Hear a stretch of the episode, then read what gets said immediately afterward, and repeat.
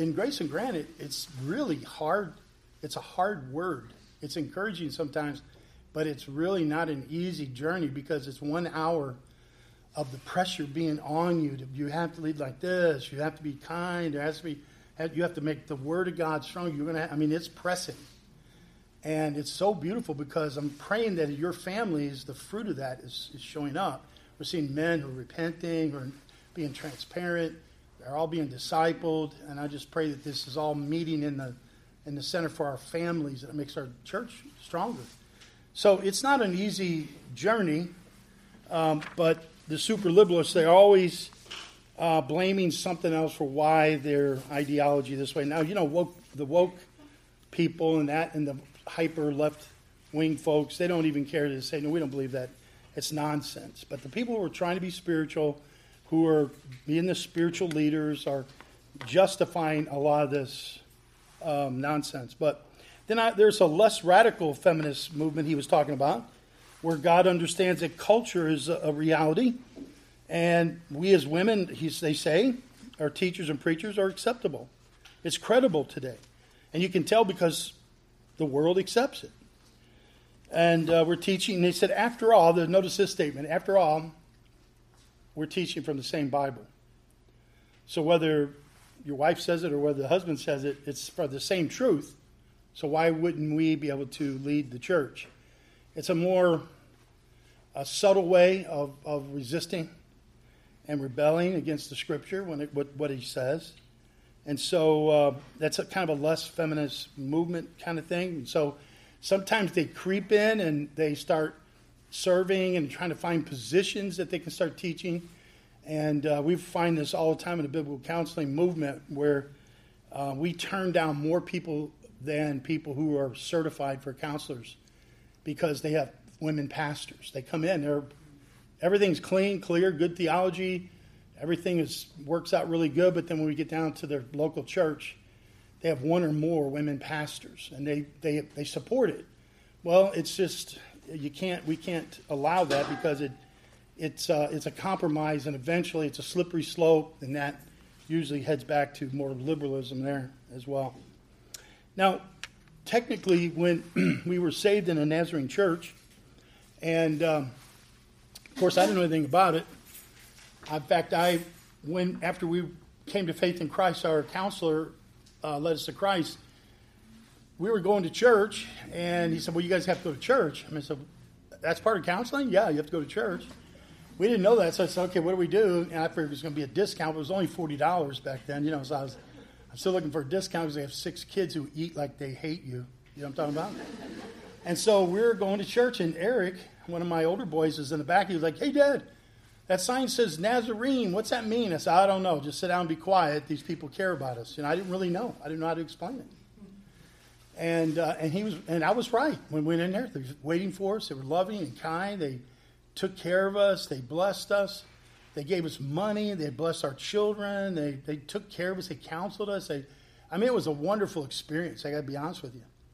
But when it came from time to listening to the Bible, was nothing. It Was barely enough to keep you breathing above the waterline. Was just barely to keep you alive, and it was just how much Jesus loved you. And you know, we would weep over that, and we thought that was wonderful. But in that in that genre of, of you know Protestant Christianity, uh, people were, were hyper holy, and that and, and we knew, I knew I wasn't. I knew Cindy was trying and she was working. I knew that I wasn't. And and so they believed in entire sanctification, which is like, man, you you're done with sin. And I'm like, wow, this is really was disturbing to me. In fact, we heard a sermon once. Uh, Pastor Mark Goodwin, our dear friend, he is, but he preached a sermon that he was in a car accident, um, and he was in Debbie's car, his wife, and then, or she was, and then when he used her car, he got he he hit the same place, he got it, he was trying to make a turn and crushed the fender even more in that same spot. And he, the insurance company's getting ready to pay it off. I mean, they're getting ready to fix it. And he said, I had to go to him and tell him that, um, that, that I caused more damage to that because I didn't want to go to hell over a bumper. Can you imagine? And I thought, I'm in trouble. When he said that from the pulpit, I thought, man, I'm not going to make it. Because I knew my life. I was just trying, I was just coming out of all the violence and just, you know, it was just horrible. Our, our lives were just messed up. And, and so that's the typical kind of Arminian sort of perspective. That, that becomes a real problem. And so they didn't understand atonement like we understand it. They didn't understand Christ paying for that or the calling us and saving us from this sin and, and our righteousness is uh, from Christ. And they didn't teach us any of those things till later on. So I, I went ahead and went through the process with them, and um, they were kind of training me to be a Bible leader, just a small group leader. But eventually, we got deeper and deeper into the organization and, um, and the denomination. Eventually, I became an elder in that church. Uh, not in that particular church, but in that denomination. And I pastored a couple churches for them. And uh, but I was I was constantly badgered in my heart about this theology all the time, and I was secretly listening to John MacArthur on the radio all the time, taking notes, getting his, getting his CDs and his DVDs. I mean, cassette tapes. He didn't have CDs back then.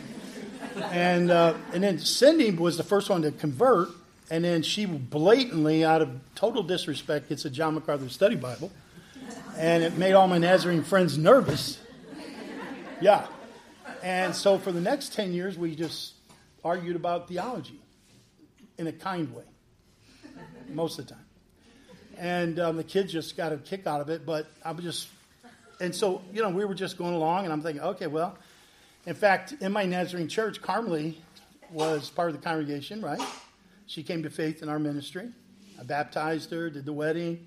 So God used us in the ministry, but in our we in our regular. By the time she came, we were very Baptistic in our theology, and my supervisor, because we all had supervisors over these uh, areas, uh, they always make a rounds and check on your congregation, kind of like a Methodist. And he would come out and he says, Man, this place is booming. You got a lot of people coming for studies and blah, blah, blah. And I said, Yeah. He's like, Marcus, got one question. I said, What? He goes, You guys have about 50 John MacArthur study Bibles for sale in the Welcome Center and this thing called self confrontation. What is that? I said, Oh, it's all Bible. I wouldn't worry about it. You know, I just wouldn't worry about it. He's like, Oh, okay, all right. I was just wondering about that. He didn't even know.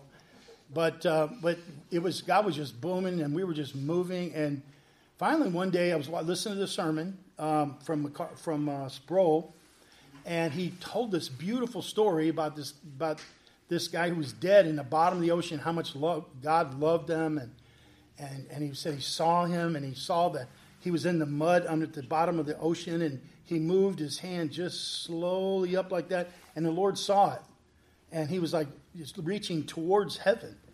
And I'm just listening and driving. I'm going to church. I'm driving, and he's like, he's like, yeah. He said, it was just amazing. This guy's reaching up, and, and God just dove and grabbed him. Wonder because he wanted me to pull him out of there and blew life into him. And he, and he came, and I mean, tears started coming. I was just like, hallelujah, that is just fantastic, you know. And he said, no, that's a lie. I pulled my truck over yeah, I pulled it over and I was on a major highway in St. Louis. I pulled it over and I'm like, what? And I mean, I've got tears. I'm like, what? He's like, that's a lie. Dead people don't raise their hands. I'm like, whoa, tell me more. And he started telling this whole thing, and I came under so much conviction. I had a brand new church. I was doing church plant, and we probably had 120, 30 people. And I said, I'm going to have to tell them the truth. And so I preached a sermon and told them that you really you can't choose God, He chooses you. And I used that whole sermon. And I mean, as I worked through Ephesians 1 and 2, talking about the call, and man, people were just stunned. And I said, So you know you're the elect if you're the one following them. And they, so I probably saved about 75% of them. And the rest of them, you know, moved on. But we didn't have a single person in that church that was a church hopper, really. We, we had brand new Catholics, Seventh day Adventists, uh, Jehovah's Witnesses. We had a, lot, a whole segment of prostitutes. One prostitute would bring another prostitute, another one we had prostitutes. We had, and they ended up being our singing team. I dressed them up right. And, um, but I'm just saying, I mean, once we got our theology right, everything started changing. Everything. And so I'm getting ready to be ordained. My last part of this, and then we'll move on. But I was getting ready to be ordained, and and so they took they give you ten years to be ordained to go through all the theological training. Went to um, we went to um, Nazarene Bible College, which is in Colorado Springs, and um, and so then I went. I had that plus had my other school and some Liberty training. Anyway, I'm getting ready for for uh, my ordination, and you have to go before 16 elders and they they pretty much hammer you about everything, and you better know all your holiness history, right?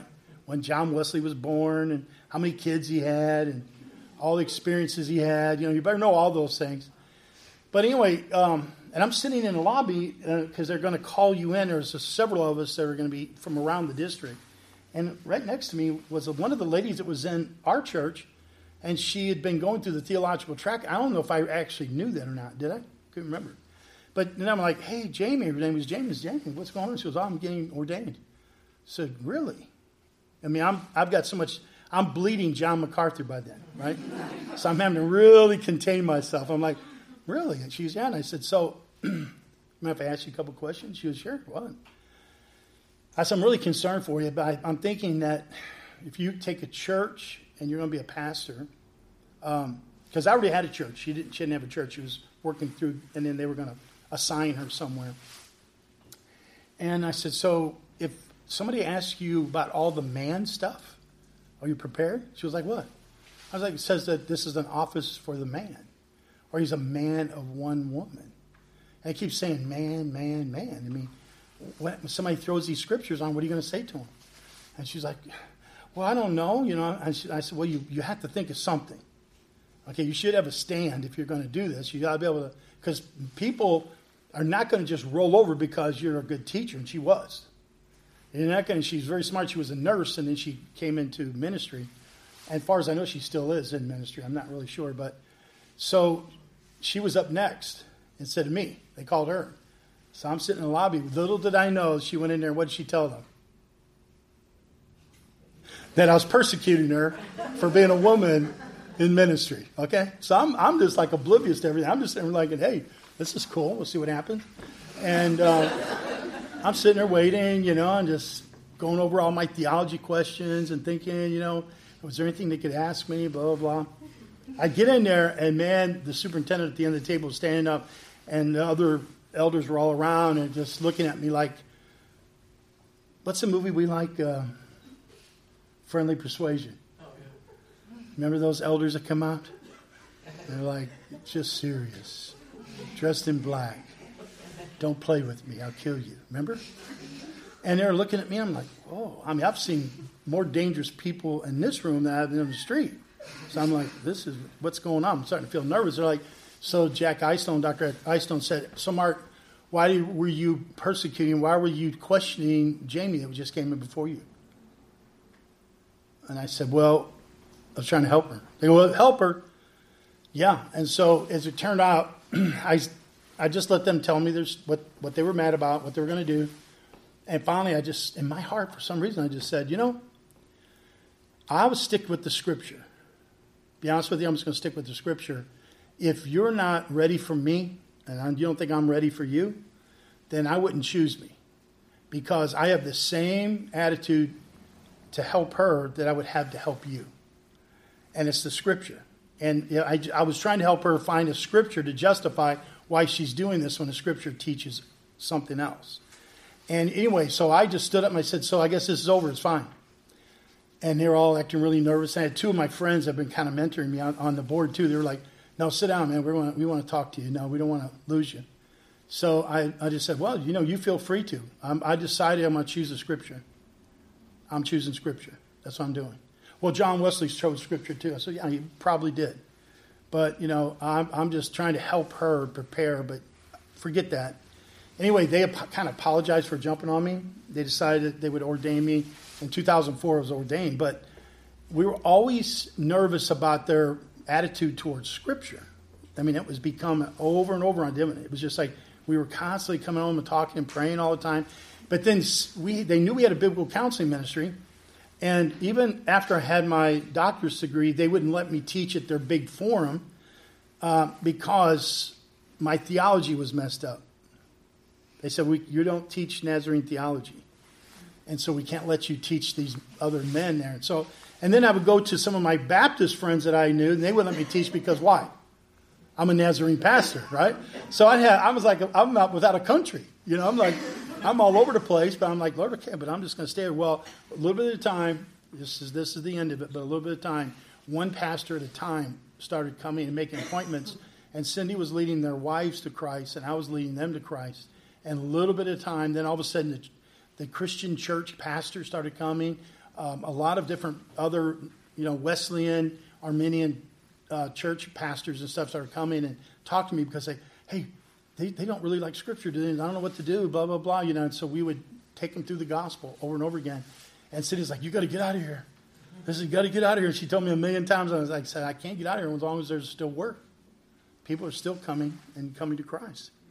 And so uh, eventually we did. The seminary called and said, we need somebody to teach at the you know seminary for biblical counseling. So though God gave me a way out, and it was wonderful. But feminists, I got that firsthand. Is that they are pragmatic. If it's working, why not do it? But every church that ever installed a woman died. And let me just remind you one more thing up the street here this Methodist church, United Methodist, are up the street. It's no longer United Methodist. Did you notice that? Okay? So um, the guy who took over the church, because there was a woman pastor there and was just dying.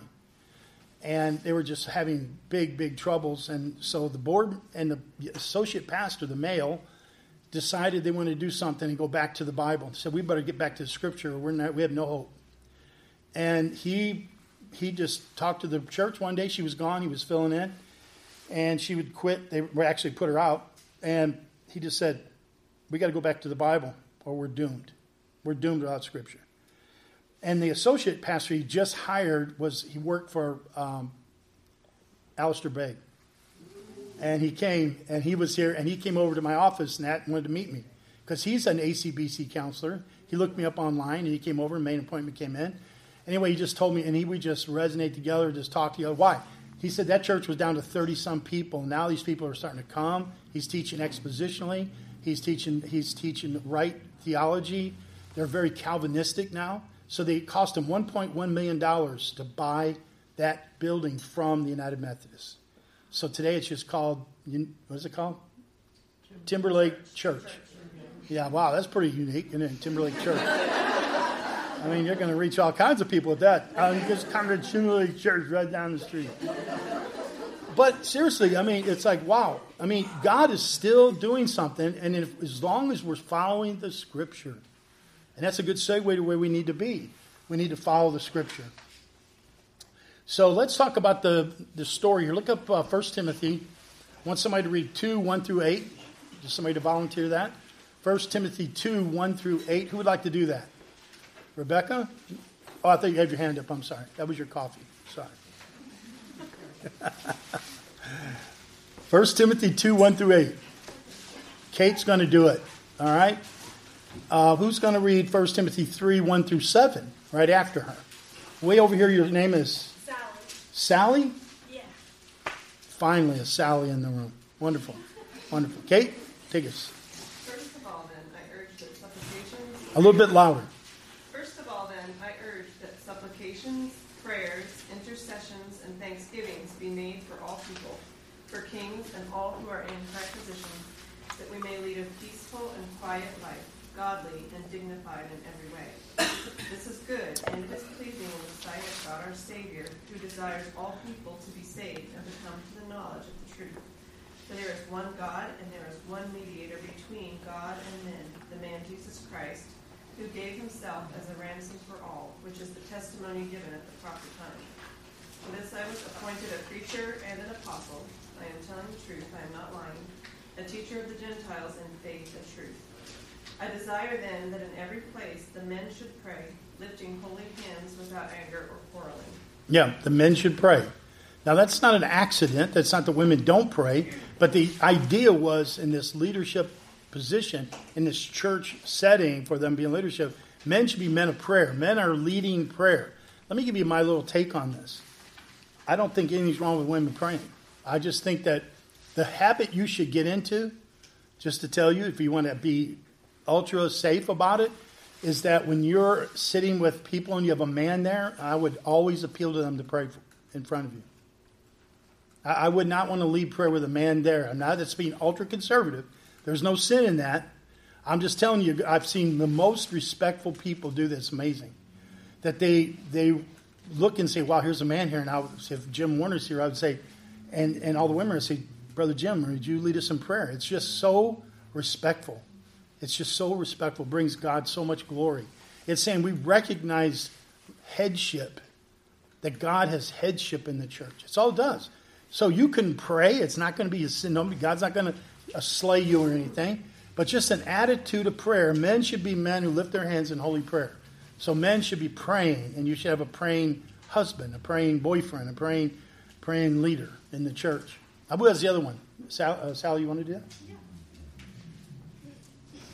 It is a trustworthy statement. If any man aspires to be the office, to the office of overseer, it is a fine work he desires to do. An overseer then must be above reproach the husband of one wife, temperate, prudent, respectable, hospitable, able to teach, not addicted to wine or pugnacious, but gentle, peaceable, free from the love of money. He must be the one who manages his own household well, keeping his children under control with all dignity. But if a man does not know how to manage his own household, how will he take care of the children of the church of God? And now and not a new convert, so that he will not become conceited and fall into the condemnation incurred by the devil. And he must have a good reputation with those outside the church, so that he will not fall into reproach in the snare of the devil. Okay, is that NIV? It is uh, NASB. NASB, good, good. So, can you get that uh, door for me there, Christy, if you would? So, um, there's a lot of character qualities that are saying, hey, here's what men should be and what they shouldn't be. And so, we're going to just kind of cover them. We're just going to do in general, just kind of walk through those briefly. But I want to remind you, I would take this another step. I do this already. So, when I'm teaching equipping class, occasionally one or two elders would come into the room and they would take the class and I would never open prayer with an elder in the room. That's just me now. I want to acknowledge, I don't know if you acknowledge this, but God put our elders here. He chose them, He used the church, He prepared them, and He installed them. Now, you, if you understand how, how the economy of the church and God's work is, that it's not whoever is the best qualified person, it's the one who God wants. So sometimes people are more eloquent, sometimes they're better here or there we know for a fact that Rich, Rich Brown was brought here by God, used by God, and we installed him, and he is put there by God. So I would never start a class in prayer as a teacher without asking if he's in the room and say, Brother Rich, would you open in prayer for us? Or at the end, I would tell Jeff, I would say, Pastor Jeff, would you close us in prayer? I, I want to utilize the people that God has ordained for our ministry. I'm just acknowledging to the kingdom, uh, the unseen world, that I see that God's work is here and He's installed these people, and I'm, I'm submitting to them. I'm acknowledging that they are important to the church. And they're humble men. They're like, Well, you sure? Yeah, I want you to pray, please.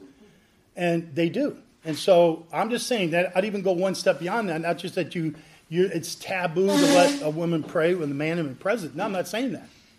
But what I'm saying is that, you know, you always have this respect that I hope it translates in the headship at home because your husband, if you're married, is the head of your home and it's gender specific. It's not, it's who he is, not what he does, that makes him the leader of the home. So you have to acknowledge that God put him there, good, bad, or ugly. And God is using him in the, in the headship of that. And you're acknowledging that, and that humility brings extra grace to you, which means extra favor of God to you, which means that He is going to sort this thing out. It's when you're trying to push your way into a leadership position, when you're trying to push your husband around, you got to be very careful because God installed him in your family. Amen? You follow me? So I'm not trying to make this like some Jehovah's Witness cult because they have a real system, you know, that's not like that. We just have a deeper respect for how God organizes and divinely constructs all the way down to the family, even our church, our deacons, everybody serving at God's will. It's just God that's doing all these things. So these are some of the things that we're talking about, and you should already settle in your heart that uh, spiritual qualification for elder is non-negotiable. It's not it's not a cultural shift kind of subject to that, or popularity. It's not about that. And your pastor, the pastor's qualifications, we have five of them, are because of who they are, not what they do. Okay? So let's cut through some of these things real quick and talk about. Here's some. It says, first of all, above reproach. Above reproach. I did.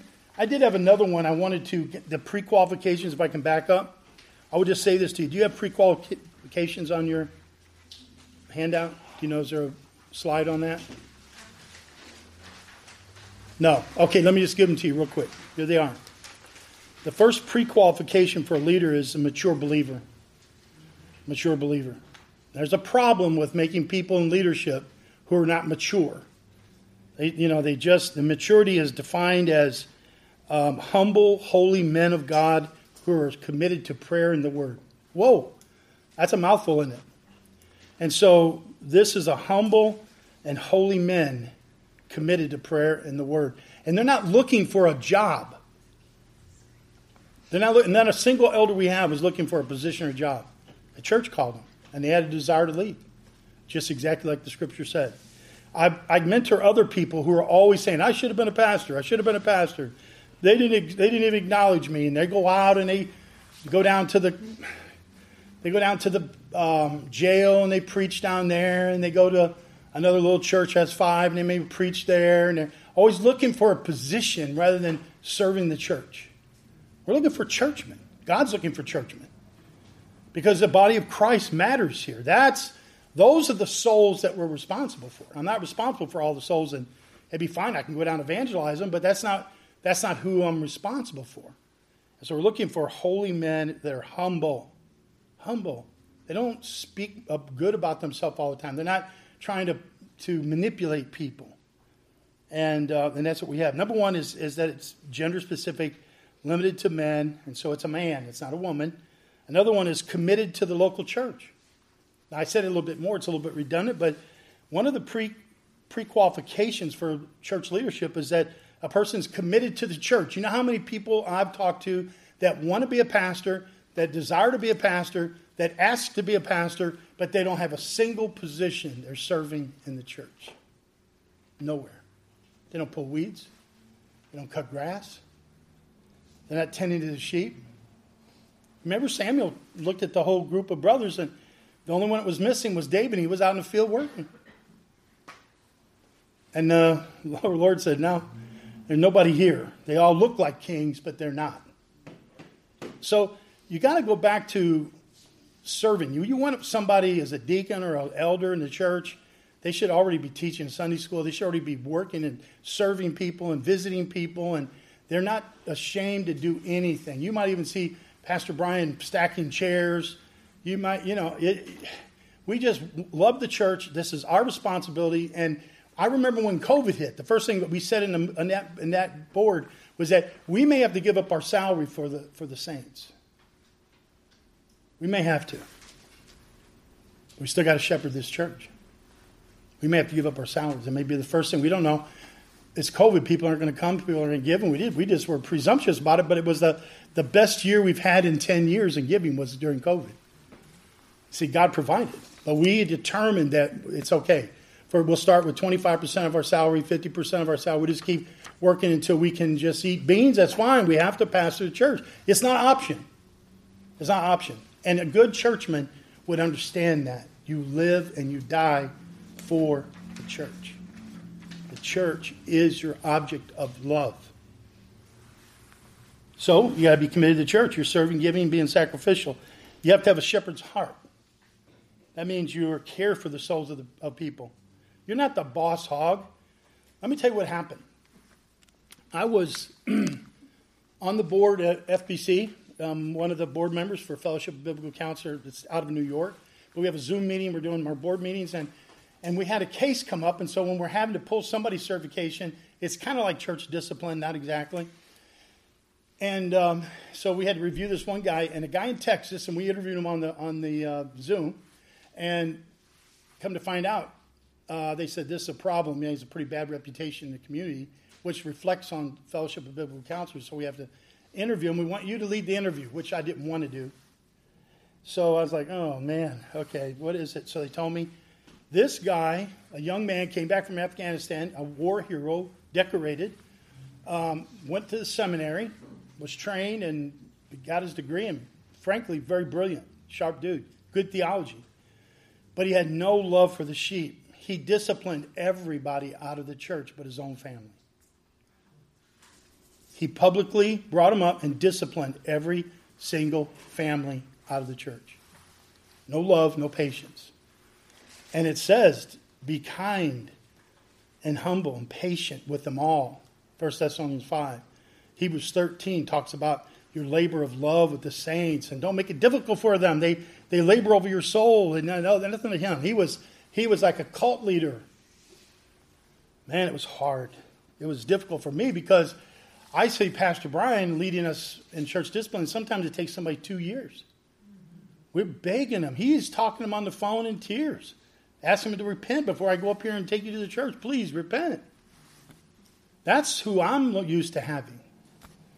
And I hear this, and this guy's like, yep, well, it had to be done. Yeah.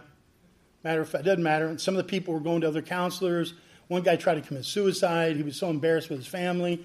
I mean, his kids were upset. I mean, it just they were just we had to send people down there to help counsel all these families that they put out of the church um, because there's no love. You have to you have to have a shepherd's heart. And the last one is you should be able to teach. You should be able to teach. You got to be gifted to teach. Plus, have the desire to teach. Even when I became an elder and first starting out in the 90s, 93, I can tell you this I loved my old job. I solved all my problems with handcuffs. Yeah. Oh, yeah. They have attitude. Oh, come here, you attitude. Sorry, get in the car. You're done. Um, and a family fight. Oh, you just knocked your wife out. Come over here. Put them in the car. You acting like a nut. They have a meltdown. Oh, I can fix that. Handcuffs. Boom. Put them in there. Taking the nut off. I solved everything with handcuffs. There was nothing I couldn't solve. I was I was 100% all the time because they needed consequences, and I loved giving consequences. And then all of a sudden, I mean, I just started having a love for people. I didn't love people like that before. All of a sudden, I started seeing people who were broken, crisis. And I'm like, mm, man. And I remember that my counselor who led us to Christ said, he was dying of cancer. He's like, Mark, you need, you need to take this baton and run with it. And you need to take my ministry and do something with it. In the early, about mid 90s, he finally died around 95, I think. And, and he's like, you know, and I was just thinking to myself, it's completely opposite of what I had ever even thought about, you know? But those are the major pre qualification. There might be some others, but a lot of times you'll see people who just want the job of being a pastor. Like it's easy. It's not easy. There's a lot of weight on you. You don't, on vacation, everybody answers calls, everybody counsels people, and everybody does jobs while you're on vacation to help the saints. And then after you help them, they say, Well, where are you? I say, oh, I'm, I'm in Gettysburg. Gettysburg? Yeah, I'm on vacation, but don't worry about it. I, I saw your text or whatever. And, you know, you, you're just always, your heart is always for the saints. So you never really rest on that. Being above reproach. Let's talk about that quickly.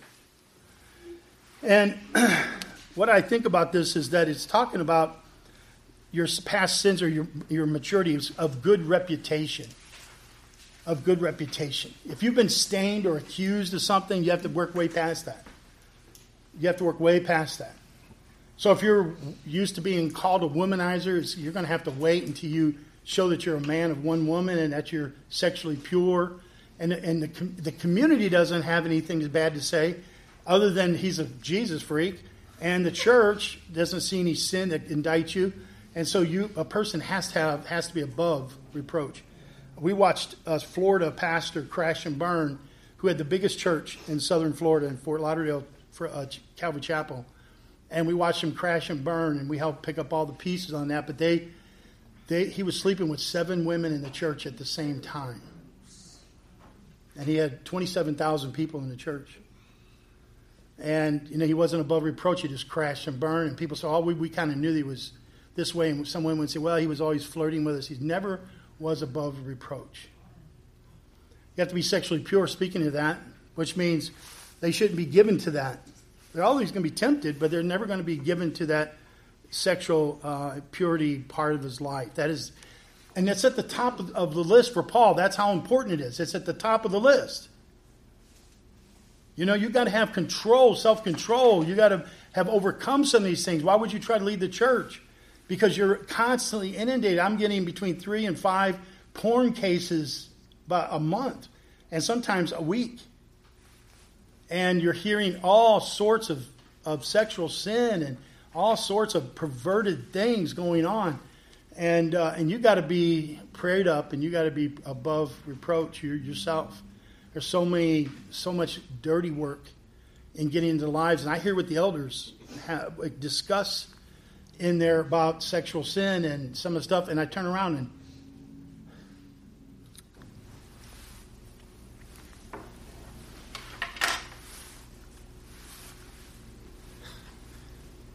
Most of them are in tears.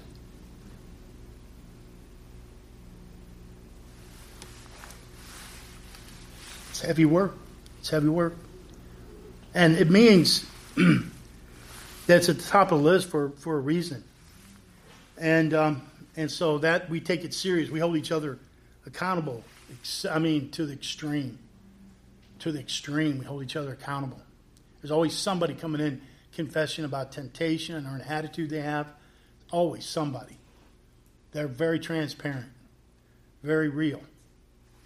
And I don't know if you know, but we pray down the entire 740 people, a list, in prayer every week. This is not business as usual. Most of our time is shepherding and praying that God would help these people who are broken, who, who are dying. You know, this is this is heavy business. Heavy. Not given to excess. And he's talking about you know drinking and drunkenness. Um, Proverbs 20 verse 1 talks about that. The person doesn't want to be given too much drinking or drunkenness. It's a you have they think you, you, you take advantage of like in some places I was helping with a church discipline situation about five years ago when I first got here and the church took a split and the pastor was drinking too much. The pastor was in the bar too much, and uh, and it, and it crashed and turned and split the church. He wasn't being careful. There wasn't anybody watching over his soul, and we don't let Pastor Brian get that far away from us. Okay, so we people have to we take this very serious. Now it shouldn't be given to too much success. It should be self discipline, and the one who helps us is Pastor Brody. He's like a machine. I mean, he's got journals and journals and volumes and volumes of journals, 36 years of journals. Fill a whole garage. He journals everything, every day, every meeting, every thought, all of his prayers. He's the only one at 3 or 4 o'clock in the morning I can text him and he'll text me right back. I mean, he's amazing and he's very in self control and they work hard on it in self control. And they, they don't, they hold themselves, they're harder on themselves than anybody else because self control is so important. It's being prudent or temperate um, and it's it's the broader priorities that they're trying to keep on.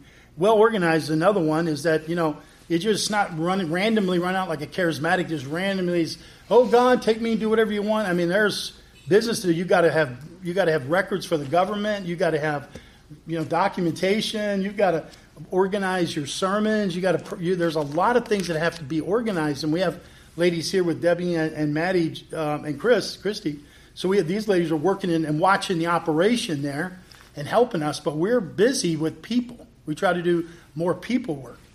But the truth is, you got to be well organized. A person has to see, you know, that they're respectable and they can take care of crisis and, and, and, and chaos. They can work through that.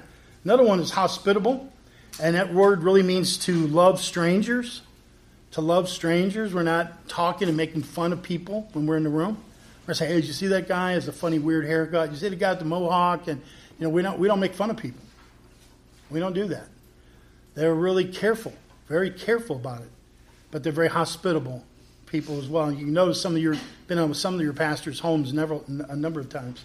They're skilled teachers. They're not just they're not just there trying to express what they think.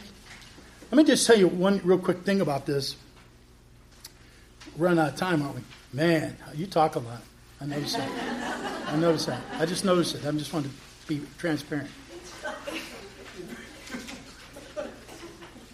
Don't say you can say it later, okay? But, you know, some people think the sermon is something you come up with. Like if this, you have, that'll preach, that'll preach. And they think there's something you conjure up. When we know that all the work of God is in the Word of God. And I want to know exactly what that text says. And I want to know exactly how God, how God is using our pastor to express that because that's the real work. And he is like a surgeon, like a brain surgeon in that scripture. You ever see his notes and how he puts his message together? MacArthur said, if you're not doing 20 to 30 hours of study, you you're cheating the people of God. I mean, he hammered him. That's where he got his D men. That's nothing to play with. These guys take their labor over the scripture. They're skilled teachers. Uh, they're not a drunkard, easily pardon uh, human failure, uh, not quarrelsome. Um, again, when I say he easily pardons human failure, I'm saying he gives a lot of grace to people. There's a lot of grace, you know, that people are make mistakes. People are human, you know, on top of being the saints. We use we try to do corrective measures so they learn. But at the, at the end of the day, we want to love them and we try to help them. Hey, this is a this is a learning time. Now let's move on for your family. Let's move on for the church. Let's move on for your marriage. Let's let's get through this. Okay, a lot of uh, grace. Uh, free from the love of money. And MacArthur made a note here, and some and Jerry uh, Wragg in our Grace and Granted said, just practice not having a dollar sign attached to your ministry. That's what Jerry said. So, in other words, I know pastor. I'm trying to get people to come and speak in truth and light. I've known most of these guys all my career for 28 years, and and they're they're like some of them are like, well, I won't come unless there's how many people? As well, we're you know up to 300. You know, yeah. Well, let me think about that. And then other people are like, well, how much is it, and what's the honorarium, and you know, you're going to cover all my expenses, and everything's worried about money. And we're always very generous. I've never worked for churches generous. In fact, uh, when Lou left here and and and um, Jim Newheiser, there, Jim said, "I've been in ministry for 40 years. I've never seen a church this generous ever. I've never been blessed like this." Even Brad Bigney said it. I mean, uh, Joel James, he couldn't believe what what the church had raised for him, and he had no clue. Didn't ask. I mean, we're a very generous church, but don't make it about money. Don't make it about money. Uh, family leadership, I want to end with this one because this is important. Is that one thing about a pastor that usually sorts a lot of things out is that he should have be well manage his family, his own family. And what he means by that, they use the word pistis in t- Titus, and the word pistis in Greek, most people says faithful because that's the way we kind of interpret as faithful. But MacArthur says it means salvation. And that he said if any of his kids, like Mark is the one that's now he's 60, but if Mark would walk away from the Lord, John MacArthur said he would give up his church. He would step down. I don't believe that. Everybody else who interprets that doesn't interpret it that way. And the purpose of that is that how can you control, how can you know who's going to come to faith in Christ and who isn't? That's the work of God. What he meant by this faithful, what he meant was that it means that they'll submit, they're submissive, they're not rebellious in the home. They're not rebellious, they'll be submissive in the home. They won't cause a lot of trouble. They care about people. They're just not saved. They haven't come to faith in Christ. So that's the real truth about that. And uh, so a lot of people have a lot of big problems in their church. They want all these positions, but they have, they just neglect training the family and neglect the children. And family leadership is a big one because what's it say in scripture uh, about that? He says, if you can't manage your own family, how can you what? manage the church. Manage the church. Amen.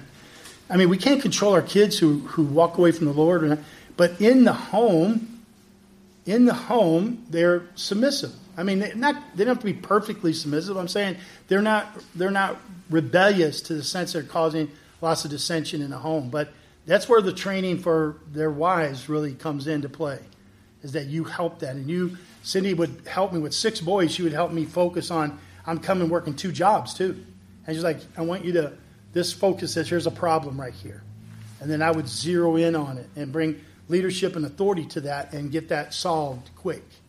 And that's what you have to do with your own husbands as well. Before I go, any questions or thoughts up to this point? Yes. I hope I formulate this correctly, but this is the first time in my life that I've seen something, I don't know, which is unique to me, but if Paul were writing this about women leading church, being a pastor, what do we struggle with women? What are our struggles? They're very different from men's struggles, right? Like, we'll get into conversations we shouldn't get into at times. We'll compare ourselves to one another. We sometimes have vanity issues. Am I wrong? Wouldn't Paul then, if this were about women, he would address those things for women as pastors? That's just. Oh, you mean as pastors as well? If, if, if Paul were saying to Timothy, hey, and for women, here are the qualifications. Those are things women fall prey to. These things, like many of them, like So you're saying it should include the women's qualifications and the men's qualifications? if No. you were saying that women If. should. Oh, yeah, if. Okay, got it. I'm following now. We don't fall prey as much, I don't think, to the sexual temptation. Like, Yeah. Overall, I think that that's pretty known. Yeah, So I just think that these lend very strongly to men. yeah. If there was a, an in for women to lead as pastors, Paul would have mentioned here, do not gossip. Do not compare. Thank Thank you. And remind me, I, I'll give you the $20 later. For. Thank you very much, Gina. Yeah, no, I understand. I never, I never really saw that. Well, it, I mean, what happens is you, when you get the scripture, you'll see that. He talks about this in Corinthians. He makes it very clear. He has a lot. It's it's speckled throughout Scripture. And when you, when we talked about the Proverbs 31 woman, then we're going to talk about these other things. But primarily, women have these issues. They're all sprinkled throughout the Scripture with gossip and you know and um, manipulating your husband. The biggest one is Genesis, where it's saying you will desire your husband's position and he'll rule over you. That's the number one. So your propensity to want to try to take control or manipulate or be the neck that turns the head is is going to be the vast, probably most of what you're going to do. And it, Scripture also says that you're the weaker vessel, and that's also emotional as well. So you know you may either you can do a, a deeper study on the Titus two woman and get more of those details. And the Titus two woman is a great book. But it's in the scripture. The other thing is, we don't go above what the scripture tells us. So, Paul, he outlines these qualifications for men. He also outlines some things for women. And then by divine revelation through special revelation, Proverbs 31 comes up and all these other scriptures. So, we, we don't try to speculate or push this beyond what the, what the context of that. So, we try to go by exactly what the scripture is. Um, so we don't just say, yeah, you know, we got to throw that in there too, because that that's what men are doing, and hey, they're doing that now in this culture. But we just stick with the scripture for them to specifically say this is a, a character quality to s- serve the Lord. And women have them. You'll see them. I mean, as you were saying these things, the scriptures were starting to come in my mind, so I knew exactly where they were. The study just wasn't going to target all of this. Um, and so hopefully you're reading the, the book next week, the chapter next week, for you're going to get some of that on next week's chapter on chapter 7. But uh, that, that would be your homework, by the way, chapter 7. But thanks for bringing it up. That's, that's important. And when I have other things for you to tell the ladies, I want you to feel free to speak up. That was very, very helpful. Other questions, thoughts? Very good questions. Anybody? I'm sorry. Here's what I'm going to do. I'm going to be fair to you. I've, I've wanted to take two um, issues.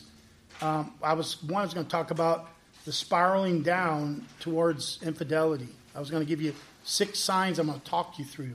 They're on your paper. Bring that back next week, and we're going to start with that. Okay. And then the last one is it's got solutions and everything on there, but the last one is caught in porn. And I'm going to give you eight or eight to ten things that you need to know when your husband has a porn problem. That you need to know. It's going to be very helpful. Because remember, the two became one. That you're part of the, the solution and you're part of the problem. And your husband, he's the same way. Whatever you're dealing with, that's part of his problem. We expect him to minister to you and wash you with the word. You expect him to be the lead person to help you through these issues because the Bible says so. And so I want to bring that out. I want to, I want to cover some of these things to give it some special attention to men, but you guys got carried away and talked, told a lot of stories tonight. And, and it was painful, painful to hear it. It was just painful. Okay, any other questions before we close? I'll pick that up next week, right there we're at, and we'll jump right into the church part one in two weeks, 14th of November. Um, and let me just go down here and see if I can show your homework. It's in your paperwork. Um, yeah, right there, chapter 7. Um, and then answer all the even questions, the even numbers in the group discovery questions in your book. Just the even numbers. Email me your pay dirt, which are some of the major points you learned in this. This accountability because I want you to glean as much as you can from the book because I prefer that you're prepared to teach this to someone, to do discipleship. That's how you're going to help the church. There are young ladies who need you to disciple them because we're, we're, we're at, a, at a, a point of a break point that I've never seen before uh, in ministry or the, the world where we're going to, where Christianity is going to be illegal. Your kids are probably going to have to die for their faith. I mean, there's some bad things that are going to happen. Okay, so we have to be prepared. You have to be able to teach the younger folks to stand firm in their faith. We can't just play church like we did for years. We can't do it anymore. Just can't. Send it to me, Mark markhager57 at gmail, um, and just send at least three brief points. I call that pay dirt that convicted or encouraged you through the study of your reading. Okay? Everybody good? Who wants to pray? Pray us out. Who? Anybody? All right. Busted. Busted. Father, thank you for my sisters in the faith. And these are the soldiers, the hidden power behind the church and their husbands. And uh, thank you for giving them great men and men even in progress, even in their they're in progress right now that you're faithful to complete that which you began. Philippians 1 6. So encourage them, help them to be great servants, um, and I pray that you'll give them favor in their homes and with their children. Save those who are wayward. May they, um, may they trust you in the, in the very depths of their heart. You know them personally, you are with them personally. And so we give you all the praise and glory for every single thing in Jesus' name. And all said what? Amen. Thank you guys. We'll see you in two weeks.